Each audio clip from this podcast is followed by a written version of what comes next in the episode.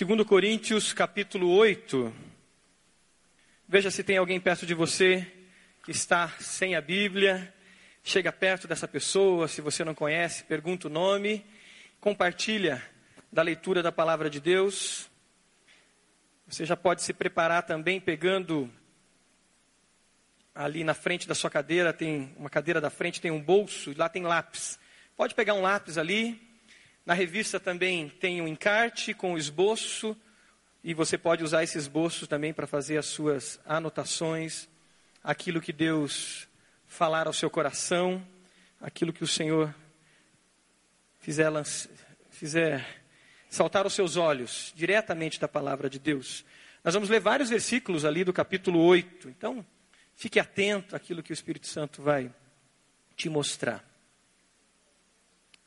Todos encontraram?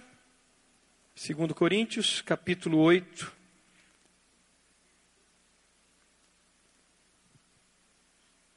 A palavra de Deus diz assim: Agora, irmãos, queremos que vocês tomem conhecimento da graça de Deus, da graça que Deus concedeu às igrejas da Macedônia.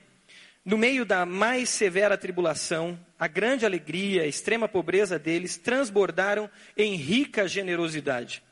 Pois dou testemunho de que eles deram tudo quanto podiam, e até além do que podiam, por iniciativa própria, eles nos suplicaram insistentemente o privilégio de participar da assistência aos santos. E não somente fizeram o que esperávamos, mas entregaram-se primeiramente a si mesmos, ao Senhor e depois a nós, pela vontade de Deus Assim recomendamos a Tito que, assim como ele já havia começado também, completasse esse ato de graça da parte de vocês. Todavia, assim como vocês se destacam em tudo, na fé, na palavra, no conhecimento, na dedicação completa e no amor que vocês têm por nós, destaquem-se também nesse privilégio de contribuir. Amém? Compartilha com a pessoa do lado. Qual foi a última notícia que você ouviu essa semana sobre economia? Foi sobre o quê? Sobre o nosso país nesses últimos dias. Compartilhe com a pessoa do lado. O que, que você ouviu nos noticiários? O que, que você ouviu? Rádio, televisão ou de um colega? Notícia boa?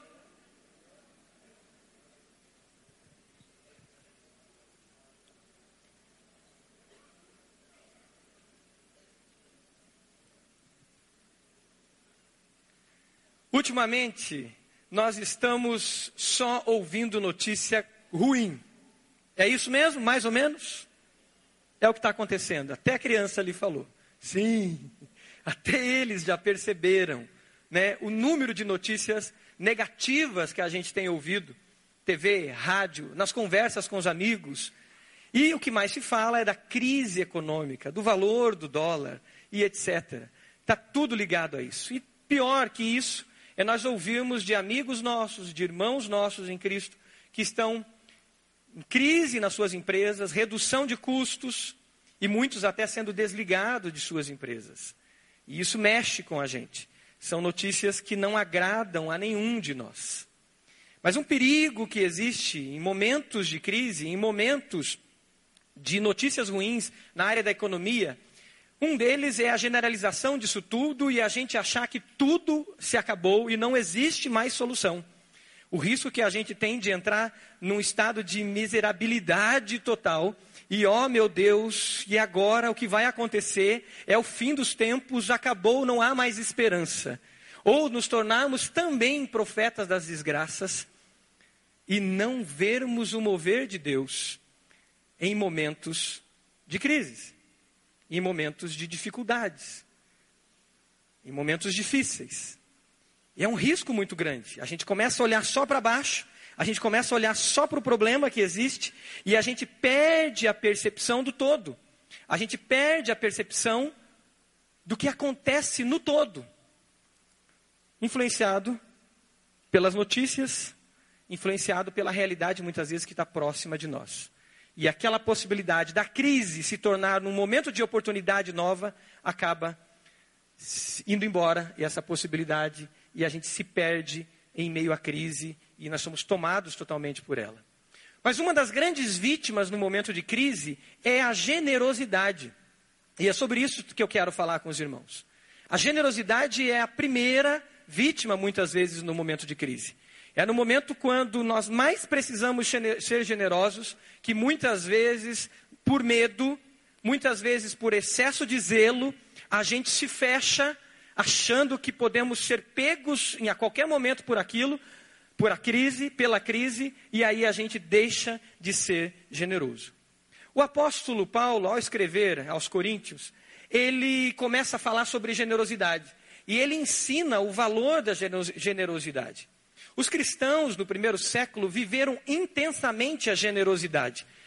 Se existe algo que foi muito forte entre os cristãos, foi a vida de generosidade.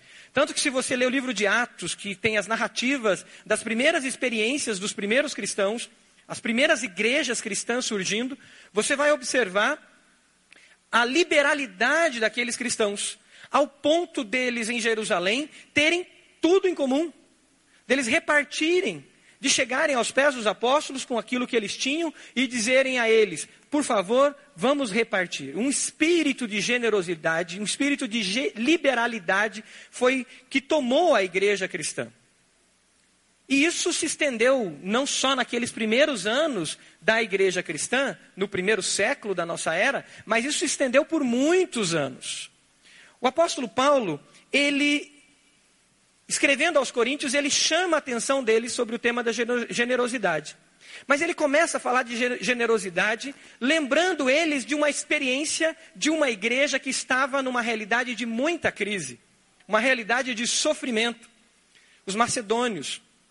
Os macedônios foram os mais pilhados, vamos dizer assim, os mais é, é, é, extorquidos pelo Império Romano, no momento que o Império Romano toma toda aquela região.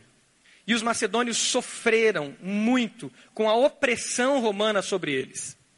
Mas não só a realidade social dos macedônios era uma realidade de sofrimento e de crise econômica em todos os e, e outros tipos de crise, existia uma crise que era a perseguição contra os cristãos. Então você já vivia numa realidade de miséria e de repente você se convertia e você passava a ser perseguido e também passava a ser extorquido, passava a ser pilhado, passava a perder os seus bens porque você se tornou um discípulo de Jesus.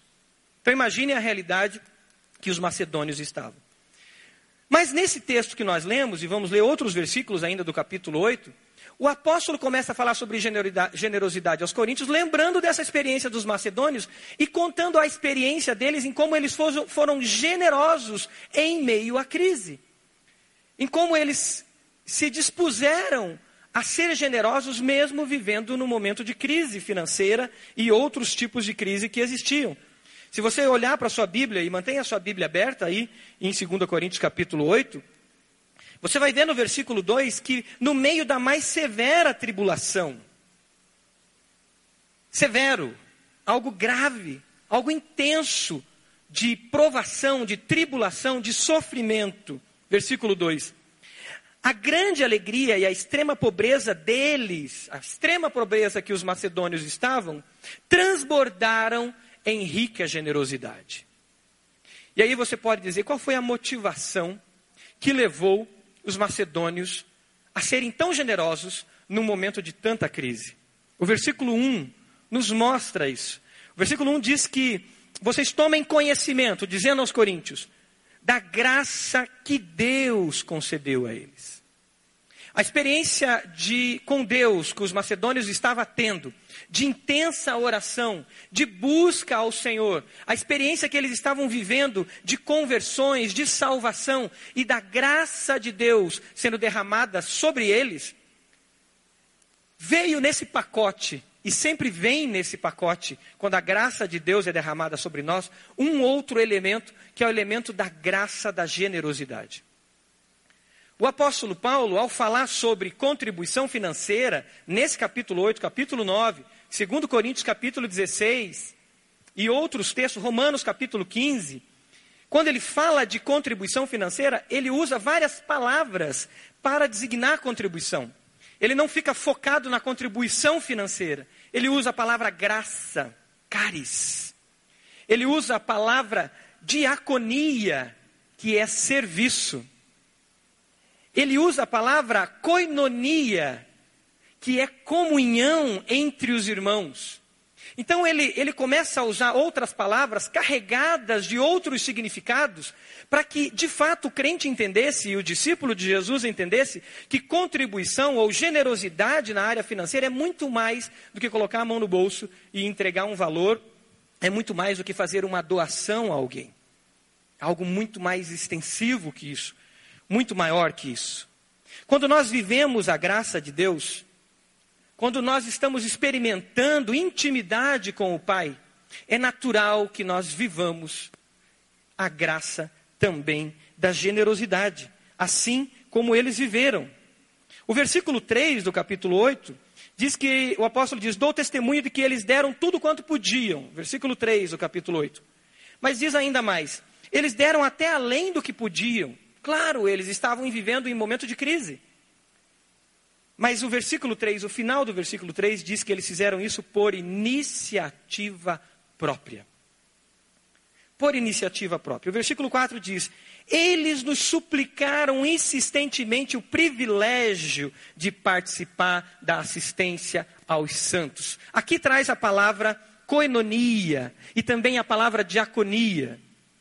Eles queriam ser esses diáconos no serviço aqueles que são separados para Deus, no serviço à obra de Deus, no serviço e no cuidado dos crentes e dos irmãos que estavam em Jerusalém, nesse caso especificamente, passando por necessidade. Eles insistiram.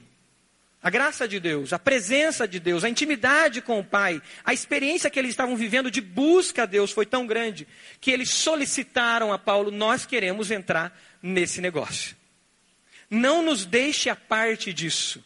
A impressão que dá no texto e em outras situações, quando você vai para a história, lá no livro de Atos, não lembro exatamente, se não me engano, capítulo 10, quando fala dessa realidade, é que parece que Paulo deixou um pouquinho de lado a Macedônia nessa campanha que ele estava fazendo para arrecadar e fazer uma coleta para ajudar os irmãos mais necessitados. E aí a impressão que dá é que eles disseram: Nós queremos também o quê? Você está achando que a gente não pode participar? Só porque nós estamos sofrendo, nós estamos num momento de crise? E eles insistiram por isso. O versículo 5 diz que eles não somente fizeram o que esperávamos, mas tem algo aqui que é a chave da fonte de generosidade e como viver um momento de crise sem sermos cooptados por eles e cegados pelo momento de crise. Antes, eles fizeram o seguinte, versículo 5: eles entregaram-se primeiramente a si mesmo, ao Senhor, e depois a nós, pela vontade de Deus. Uma vida generosa é uma vida que primeiramente se rendeu ao Senhor, primeiramente se entregou ao Senhor. E muitas vezes é nos momentos de disciplina, ou nos momentos de provações, ou nos momentos de dificuldade que a gente vive, é que a gente se rende mais ao Senhor. A gente se entrega mais a Ele. A gente se coloca mais diante dEle. E essa igreja experimentou isso. Ela estava rendida ao Senhor. Ela estava totalmente dependente do Senhor. Bom seria se a gente vivesse isso em todos os momentos. Isso faz parte das minhas orações quase que diárias. Senhor, eu sei que o Senhor disciplina quem ama. Eu gosto de citar isso aí, o livro de Hebreus para Deus quando eu estou conversando com Ele em oração. Porque em Hebreus diz que o Senhor disciplina quem ama. Mas Deus, eu quero te servir, eu quero me render ao Senhor, eu quero estar totalmente entregue a Ti, sem necessariamente eu precisar desses apertões. Quero estar rendido ao Senhor. Coração entregue. Essa igreja experimentou isso. E agora Paulo traz esse testemunho à igreja de Corinto, que era uma igreja mais abastada, não diria uma igreja rica, mas uma igreja melhor e de melhores condições do que a igreja da Macedônia, não só na questão financeira, mas em todas as outras áreas, nós vamos ver isso no texto. E ele traz esse exemplo para a igreja dizendo: olhe bem o testemunho dos nossos irmãos da Macedônia. Fiquem atentos a isso. Eles entregaram-se primeiramente a eles mesmos.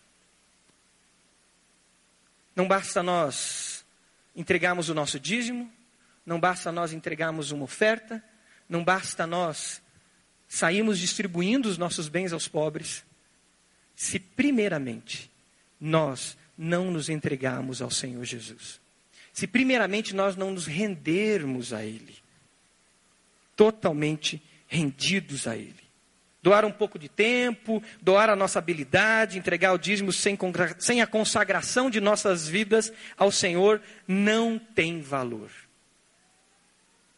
Temos consagrado as nossas vidas ao Senhor, primeiramente. Temos nos rendido ao Senhor, primeiramente. É comum, às vezes, passar aqui na igreja algumas pessoas que querem trazer uma oferta. Não sei se o pastor Natal já teve essa experiência. E as pessoas querem trazer uma oferta, querem trazer um, um dízimo de alguma coisa. E já aconteceu comigo de receber, não foi uma nem duas vezes. E eu perguntar para a pessoa o seguinte: você, antes de você deixar a sua oferta lá no cofre ou levar lá na tesouraria, você já entregou a sua vida ao Senhor Jesus? Você já rendeu a sua vida ao Senhor Jesus?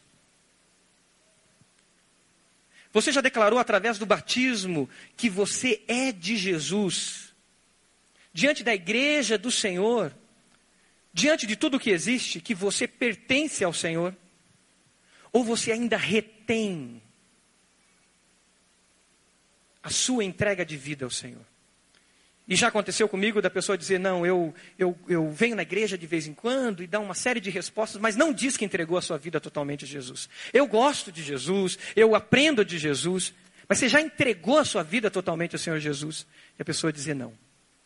E eu tenho que dizer: Você precisa primeiramente entregar a sua vida ao Senhor. A sua oferta é bênção, vai abençoar o reino de Deus, vai abençoar vidas. Mas o Senhor quer mais do que o seu dinheiro. O Senhor quer mais do que um pouco do seu tempo. O Senhor quer mais do que um pouco do seu talento ou do seu dom. O Senhor quer a sua vida. E a igreja da Macedônia nos inspira. E o Senhor, ao trazer isso para nós, nos leva a pensar nisso. Temos entregue a nossa vida totalmente ao Senhor? Temos feito isso?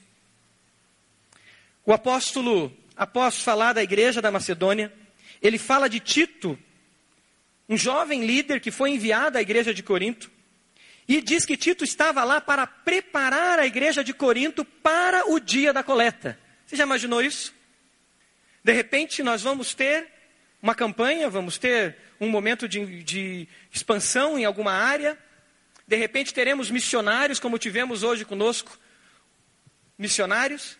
E a gente começa uma série de mensagens para preparar a igreja para o dia de levantamento da oferta. Foi isso que aconteceu.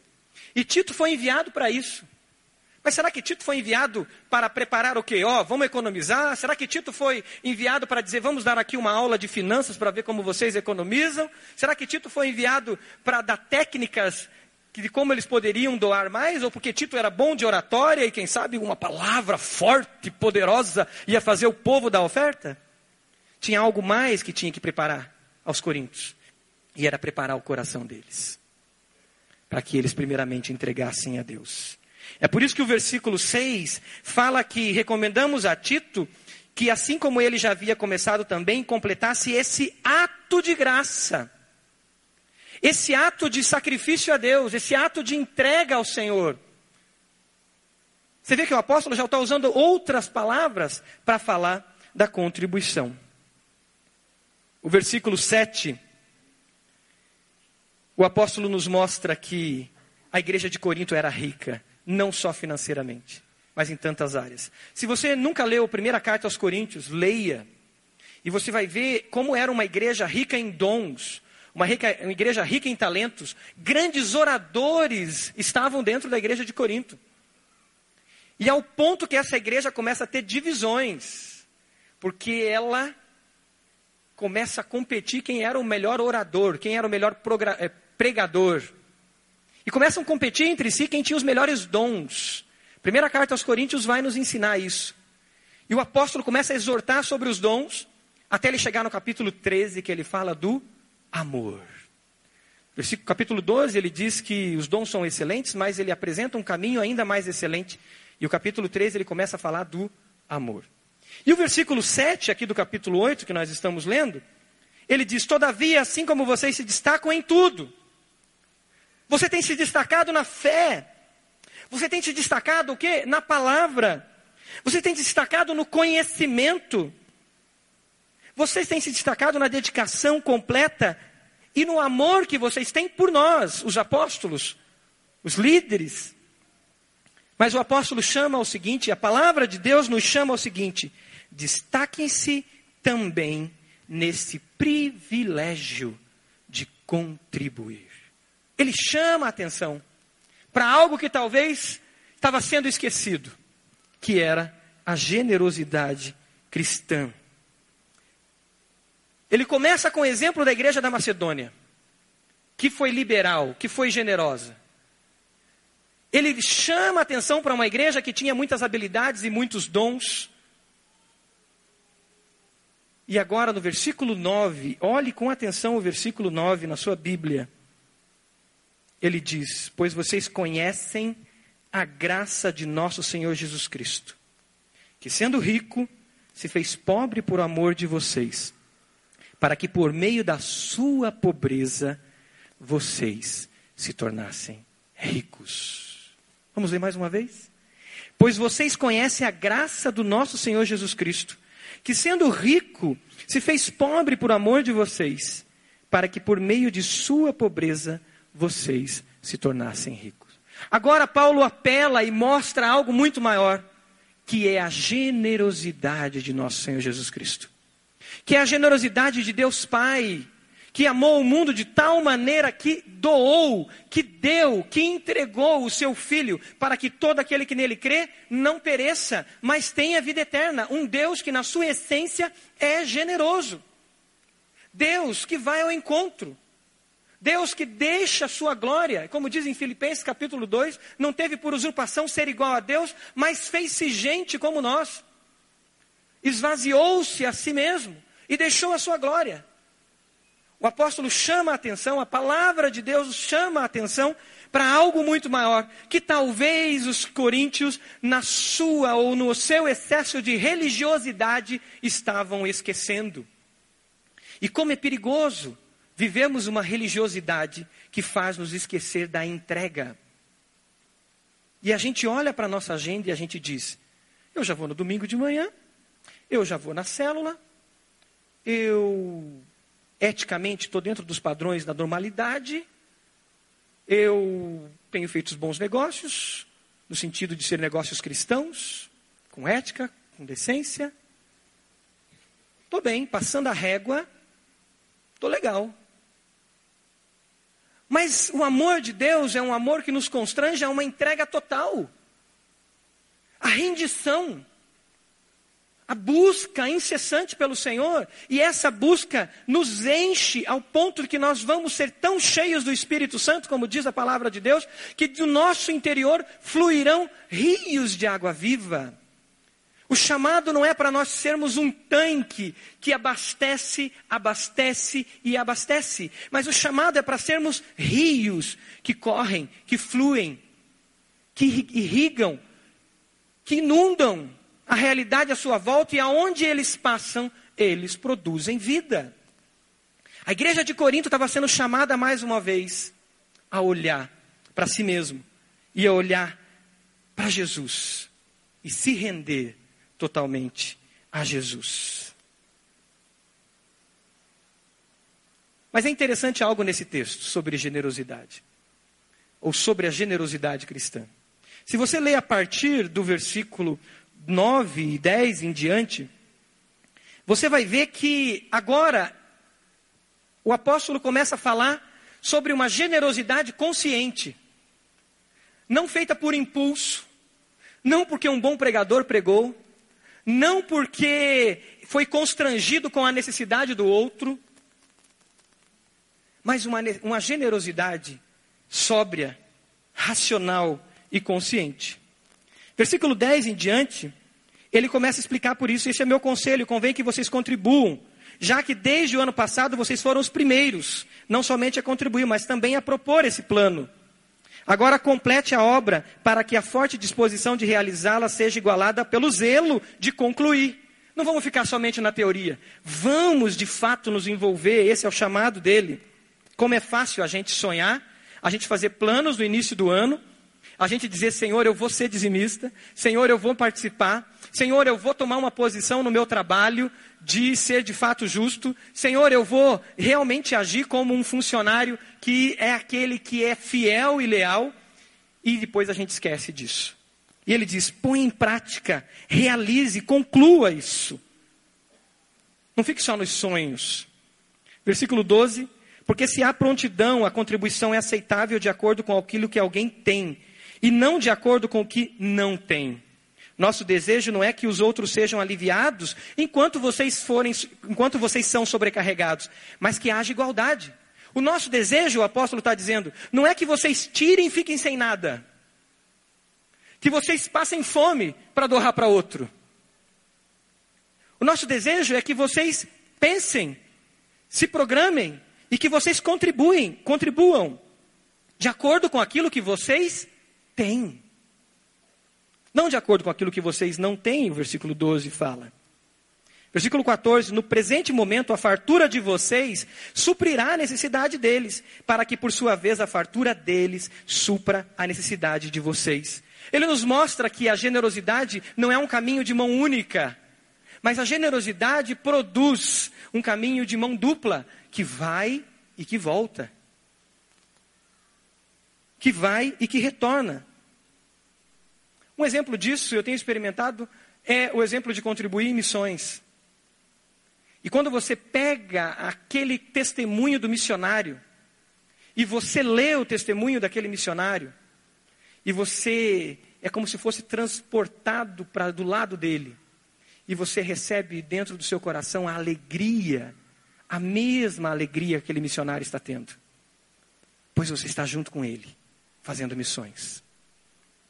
E ali você cresce, e você regozija, e você se alegra. E ali você chora em momentos de luta que, que o campo missionário exige, exige, que existe no campo missionário, e você participa em todas as circunstâncias. É por isso que Eclesiastes 11 diz: lança teu pão sobre as águas, e depois de muitos dias o acharás. Lança o teu pão sobre as águas, e depois de muitos dias o acharás. Versículo 15 diz: Como está escrito, quem tinha recolhido muito não teve demais, e, quem não falt... e não faltou a quem tinha recolhido pouco. A gente precisa de uma generosidade consciente. Quando Deus estabelece o dízimo, o Senhor está estabelecendo algo para que a gente possa fazer generosamente, livremente, mas com consciência. Não sob pressão, mas de maneira organizada. Eu já contei algumas vezes na igreja, um dos primeiros passos que eu dei para eu organizar minha vida financeira foi ser dizimista. No momento de maior dificuldade que eu vivia, muitos ouvem de mim direto esse testemunho. Quando a minha esposa me dá um toque e diz, mas nós não somos dizimistas. Eu falei, vai ser dizimista como? A gente está com uma dívida maior do que a gente ganha. E aquilo foi o primeiro passo para eu começar a administrar a minha vida financeira e fazer algo consciente. Porque antes eu não ofertava, eu não era generoso? Era. Era. Mas era no impulso. Era às vezes com motivações erradas. E Deus queria colocar ordem na minha vida, para que eu pudesse experimentar mais e mais da graça dEle e poder administrar os 90% da minha oferta com sabedoria. Sabedoria. E o apóstolo continua o capítulo 8. E o capítulo 8, do versículo 16 em diante, se você ler, leia em casa esse capítulo, leia com detalhes, você vai ver que as igrejas daquela região escolheram delegados, escolheram pessoas e escolheram dentre elas pessoas para que acompanhassem aquela coleta de ofertas. Olha o zelo que existia no coração deles. Cada igreja, aonde ia sendo recolhidas as ofertas, ia sendo escolhido pessoas. O versículo 18 diz: Estamos enviando o irmão que é recomendado por todas as igrejas por seu serviço no Evangelho. Versículo 19: Não só por isso, mas ele também foi escolhido pelas igrejas, dentre as igrejas, para nos acompanhar quando formos ministrar essa doação. O que fazemos para honrar o próprio Senhor. Versículo 20: Queremos evitar que nos critique quanto ao nosso modo de ministrar essa generosa oferta. E olha o 21. Pois estamos tendo o cuidado de fazer o que é correto, não apenas aos olhos do Senhor, mas também aos olhos dos homens. Quando você entrega a sua oferta, quando você é tocado para ser generoso com uma organização ou com outra organização, temos que fazer isso de maneira consciente e temos que fazer com zelo, sabendo que aquilo vai ser aplicado da melhor maneira. Infelizmente, nós ligamos o rádio, ligamos a televisão e muitas pessoas, no ímpeto, no momento às vezes de luta, no momento da esperança por uma solução para a sua aflição, ela coloca tudo o que tem, muitas vezes, nas mãos de pessoas que têm interesses escusos, na mão de pessoas que ela ninguém nem sequer sabe como aquilo é feito. Quando a igreja se preocupa em ter uma assembleia, quando a igreja se preocupa em ter uma comissão de exame de contas, quando a igreja se preocupa em apresentar os seus relatórios financeiros, a igreja está fazendo isso. E nós devemos levar isso para toda a nossa vida. Tem gente que diz assim: não, não, não, Deus sabe da minha vida, eu não tenho que prestar contas a ninguém. Da onde você tirou isso? Segundo quem? O que o apóstolo diz é que estamos tendo o cuidado de fazer o que é correto, não só aos olhos do Senhor, mas também aos olhos dos homens. Temos que prestar contas a Deus e temos que prestar conta aos homens, com zelo. E aí, até o capítulo 9, ele discorre sobre esse zelo e esse cuidado com os recursos financeiros que deveria existir. Quando você entrega a tua oferta para missões, quando você entrega a sua oferta para expansão, quando você entrega a sua oferta, seus dízimos, o zelo que tem que existir nisso. E a gente tem que tomar cuidado. Por último, o seu esboço tem a generosidade ela tem que ser fruto, então, de um coração adorador. Um coração que se entrega totalmente ao Senhor, assim como aconteceu com a igreja da Macedônia. capítulo 9 vai falar sobre isso. Ele envia os irmãos, ele, ele prepara o povo, mas no versículo 5 do capítulo 9 tem algo que chama a atenção. Olhe para o versículo 5 do capítulo 9. Assim achei necessário recomendar que os irmãos os visitem antes e concluam os preparativos para a contribuição que vocês prometeram. Então, olha só. Então, e só então, ela estará pronta como oferta o quê? Generosa. E não como algo com a vareza. As nossas ofertas falam. A nossa generosidade fala sobre quem somos nós. Eu lembro, mais ou menos uns 18 anos, 17, 18 anos, eu me envolvi, queria aprender hebraico. E aí fui atrás de um curso de hebraico, nem pensava em fazer teologia ainda. E nessa, mais para conhecer a realidade, conheci um, um, rabino aqui em Curitiba, Curitiba chamado Newton Bonner. E esse rabino, anos depois, ele escreveu um livro chamado Cabala do Dinheiro. Mas é interessante que eu ouvi dele, que eu já tinha ouvido, eu nunca tinha ouvido na igreja, depois ouvi isso em pregações, porque eu estava recém-convertido ali com os meus 18 anos de idade. Ele dizendo sobre o nosso talão de cheque, ele falando sobre o nosso extrato bancário, ele falando sobre as expressões do nosso dinheiro que falam quem nós somos. Revela quem nós somos. Embora o título do livro Cabala do Dinheiro choca, por causa da palavra cabala, mas se você é alguém que tem se aprofundado na palavra e quiser ler um livro sobre isso, leia. porque ele fala algo muito sábio sobre o dinheiro. As nossas ofertas revelam quem nós somos. O nosso extrato revela quem nós somos. Existem N motivações para a gente ser generoso. Muitas vezes somos generosos porque somos investidores. Nós investimos em bons relacionamentos. Nós queremos pessoas especiais do nosso lado. E aí, se aquilo não está retribuindo, a gente muda. A gente investe numa dieta, a gente investe nisso e naquilo outro. Existe perfil de investidor. E aí, quando a gente lê o capítulo 9 e vê sobre a lei da semeadura, tem gente que fica doido. E ele fala: Eu preciso dar oferta, porque existe uma lei da semeadura. Então, quanto mais eu semear, mais eu vou ganhar. E tem gente que leva isso ao extremo. Só que se eu semeio no reino, para mim, eu não semeei no reino, eu semeei em mim.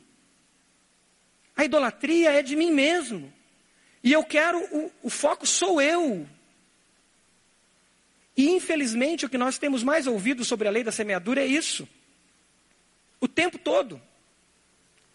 Uma decisão egoísta, egocêntrica, de que semeie, semeie e você vai ficar melhor. Mas semeie para quê? Para que você fique, para que você estabeleça esse tanque aonde você represa para você.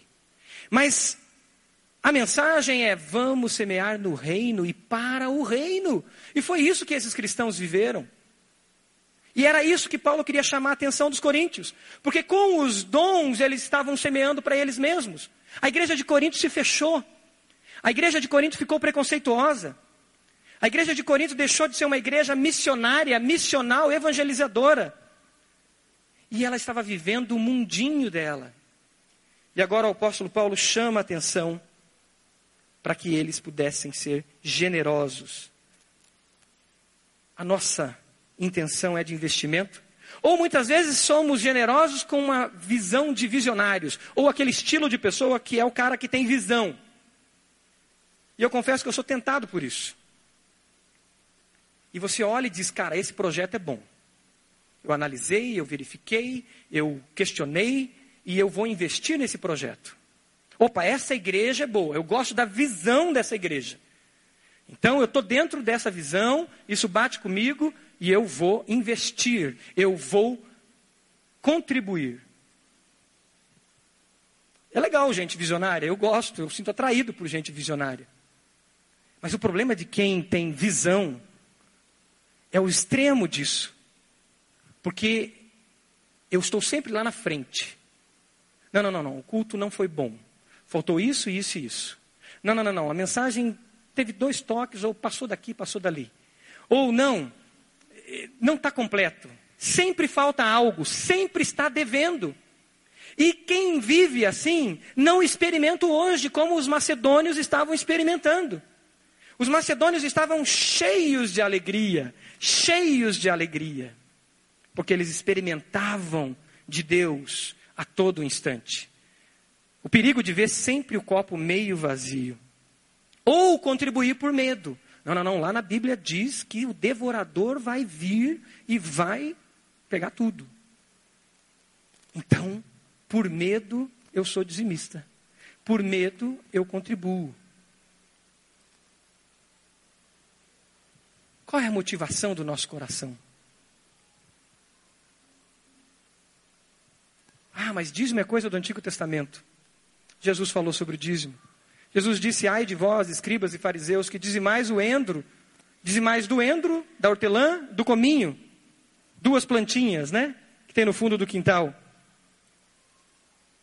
Aí Jesus diz: Mas vocês têm negligenciado os preceitos mais importantes da lei, a justiça, a misericórdia e a fé ou a fidelidade. Vocês devem praticar essas coisas sem omitir aquelas. Ainda no mesmo texto, Jesus diz: Ai de vocês, mestres das leis e fariseus hipócritas, vocês limpam o exterior do copo e do prato, mas por dentro estão cheios de ganância e cobiça. Ganância e cobiça. A legalidade daquelas pessoas que entregavam os seus dízimos até do matinho era investimento. Porque eles queriam mais para eles. E Jesus diz: esse tipo de consagração não agrada ao Senhor, porque a misericórdia, a justiça e a fé não existem em vocês. Vocês querem parecer bonitos por fora, mas o seu interior não foi entregue a mim. O que Deus quer é que a nossa generosidade seja fruto de adoração a Deus. Deus quer é que as nossas ofertas sejam frutos de adoração a Deus. Entrega total ao Senhor. Você pode fechar seus olhos? Como tem sido a sua entrega ao Senhor? A sua vida já foi entregue ao Senhor Jesus? Converse com o Senhor. Tudo que tens, tudo que é, pertence ao Senhor. A oferta deve ser do coração. Deve ser de um coração adorador. Entregar os nossos dízimos deve ser fruto de um coração adorador. Não por medo, não por constrangimento, não por interesse de investimento, mas porque entendemos que tudo que somos, tudo que temos, pertence ao Senhor. E a gente diz: Senhor, as primícias são suas. Eu primeiramente separo e entrego isso, dizendo: Senhor, isso é um ato de adoração a Ti, dizendo que tudo é Teu. E por isso eu separo primeiramente isso. A sua vida tem sido consagrada ao Senhor. Talvez você é alguém que admira Jesus, que ama Jesus, que até oferta, mas nunca entregou totalmente a sua vida a Jesus. Nunca obedeceu entregando totalmente a sua vida ao Senhor. E nessa manhã eu quero que você tenha essa oportunidade de dizer diante da igreja do Senhor: Eu entrego toda a minha vida ao Senhor. Não somente parte, não somente um ato de generosidade, mas eu entrego a minha vida ao Senhor. Assim como os macedônios fizeram, primeiramente entregaram-se a si mesmo. E se o Espírito Santo já falou a você e tem te convencido do pecado, da justiça e do juízo, eu quero te convidar a levantar uma das mãos dizendo isso. Eu quero, Senhor, entregar toda a minha vida, não somente parte. Eu quero declarar diante da igreja. Um dia eu quero subir ali e eu quero, naquele batistério, dizer: Eu entreguei a minha vida ao Senhor e por isso eu quero me batizar. E isso pode acontecer agora, para que depois você testifique diante da igreja que você é de Jesus. Você compreendeu isso? E você quer aceitar o Senhor Jesus como seu Senhor e Salvador? Levante uma das suas mãos. Amém. Deus abençoe em nome de Jesus. Amém. Esse casal. Deus abençoe em nome do Senhor Jesus. Mais alguém? Levante uma das suas mãos aqui na frente. Deus abençoe em nome de Jesus. Mais alguém? Levante lá. Deus abençoe aquela senhora em nome de Jesus. Deus abençoe a senhora. Mais alguém? Aqui à minha esquerda, alguém? Amém. Deus abençoe em nome de Jesus. Você é de Jesus. Glória a Deus. Aleluia. Mais alguém? Aleluia.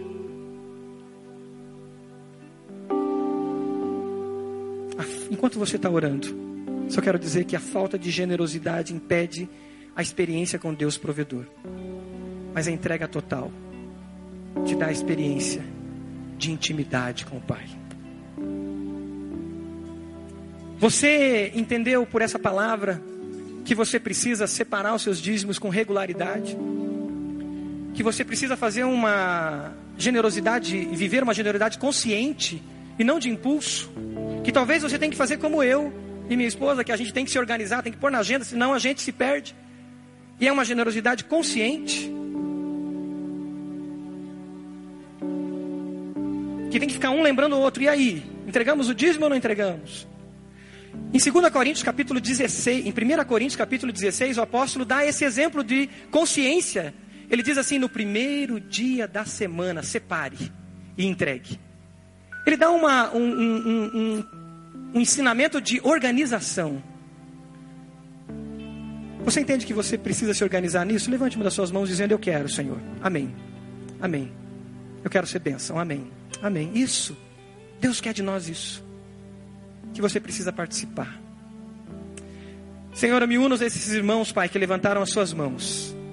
Primeiramente entregando-se a si mesmo a Ti, Pai. E juntamente com eles eu me rendo a Ti. Mais uma vez dizendo que tudo que sou, tudo que tenho, pertence ao Senhor.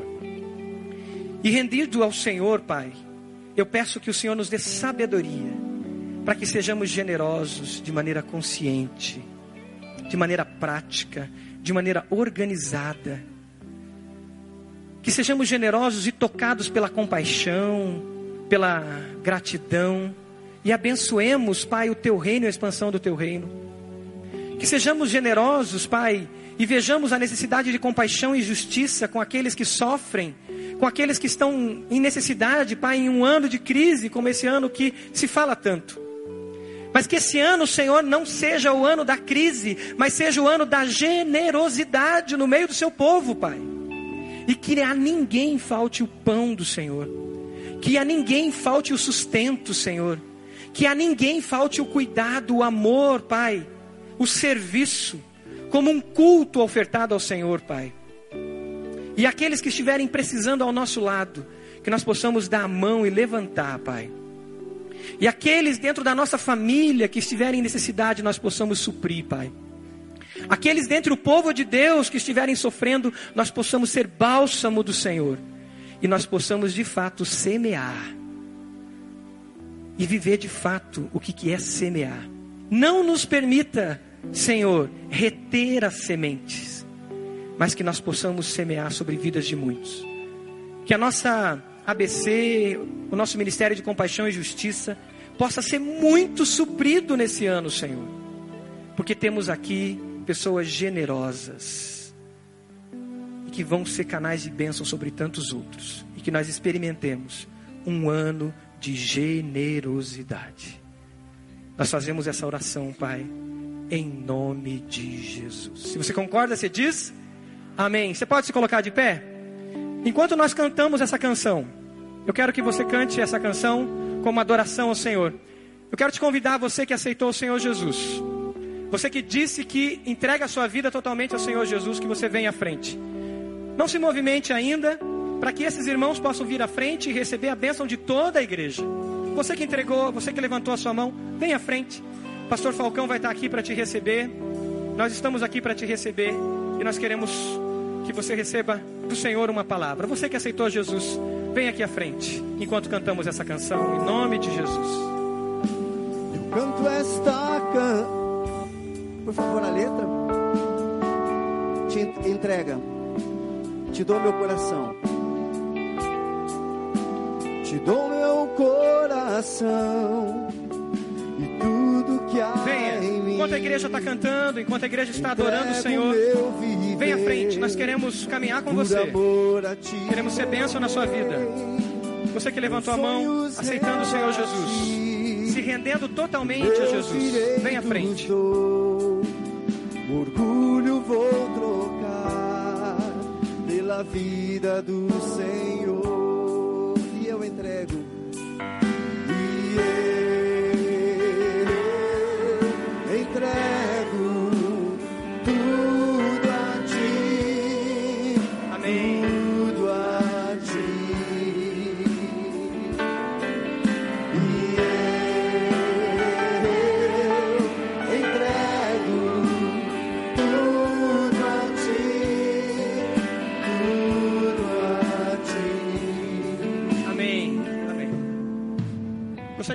célula viesse aqui desse casal. Cadê o Gabriel?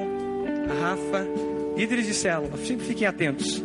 Se você que levantou a mão aceitando a Jesus, de repente não pôde vir aqui agora, no final do culto, procure um dos pastores. Nós precisamos caminhar perto de você. Vamos fechar nossos olhos? Mais uma vez. Senhor, eu te louvo por esse casal e principalmente por essa irmã, eu já chamo de irmã em Cristo, que declara diante da igreja do Senhor que ela te pertence, Pai. Te louvamos pela decisão dela, a Lília, de aceitar o Senhor como Salvador da sua vida, como Senhor da sua vida. Senhor, toca a vida dela e sela o coração dela agora com teu Santo Espírito, o Espírito Santo da promessa, como garantia da herança que está reservada a ela. E que ela experimente o fruto do teu Espírito, que é amor, transbordante de alegria, de paciência, de longanimidade, de temperança. Que ela viva isso, Senhor, e os dons do Senhor sebra sobre ela. Ajuda o Patrick como esposo, para que ele seja bênção na vida da esposa dele, que hoje, diante da igreja do Senhor, declara que ela é de Jesus. Aos outros irmãos que levantaram a mão e de repente não puderam vir, que nós possamos conhecê-los e caminhar perto deles.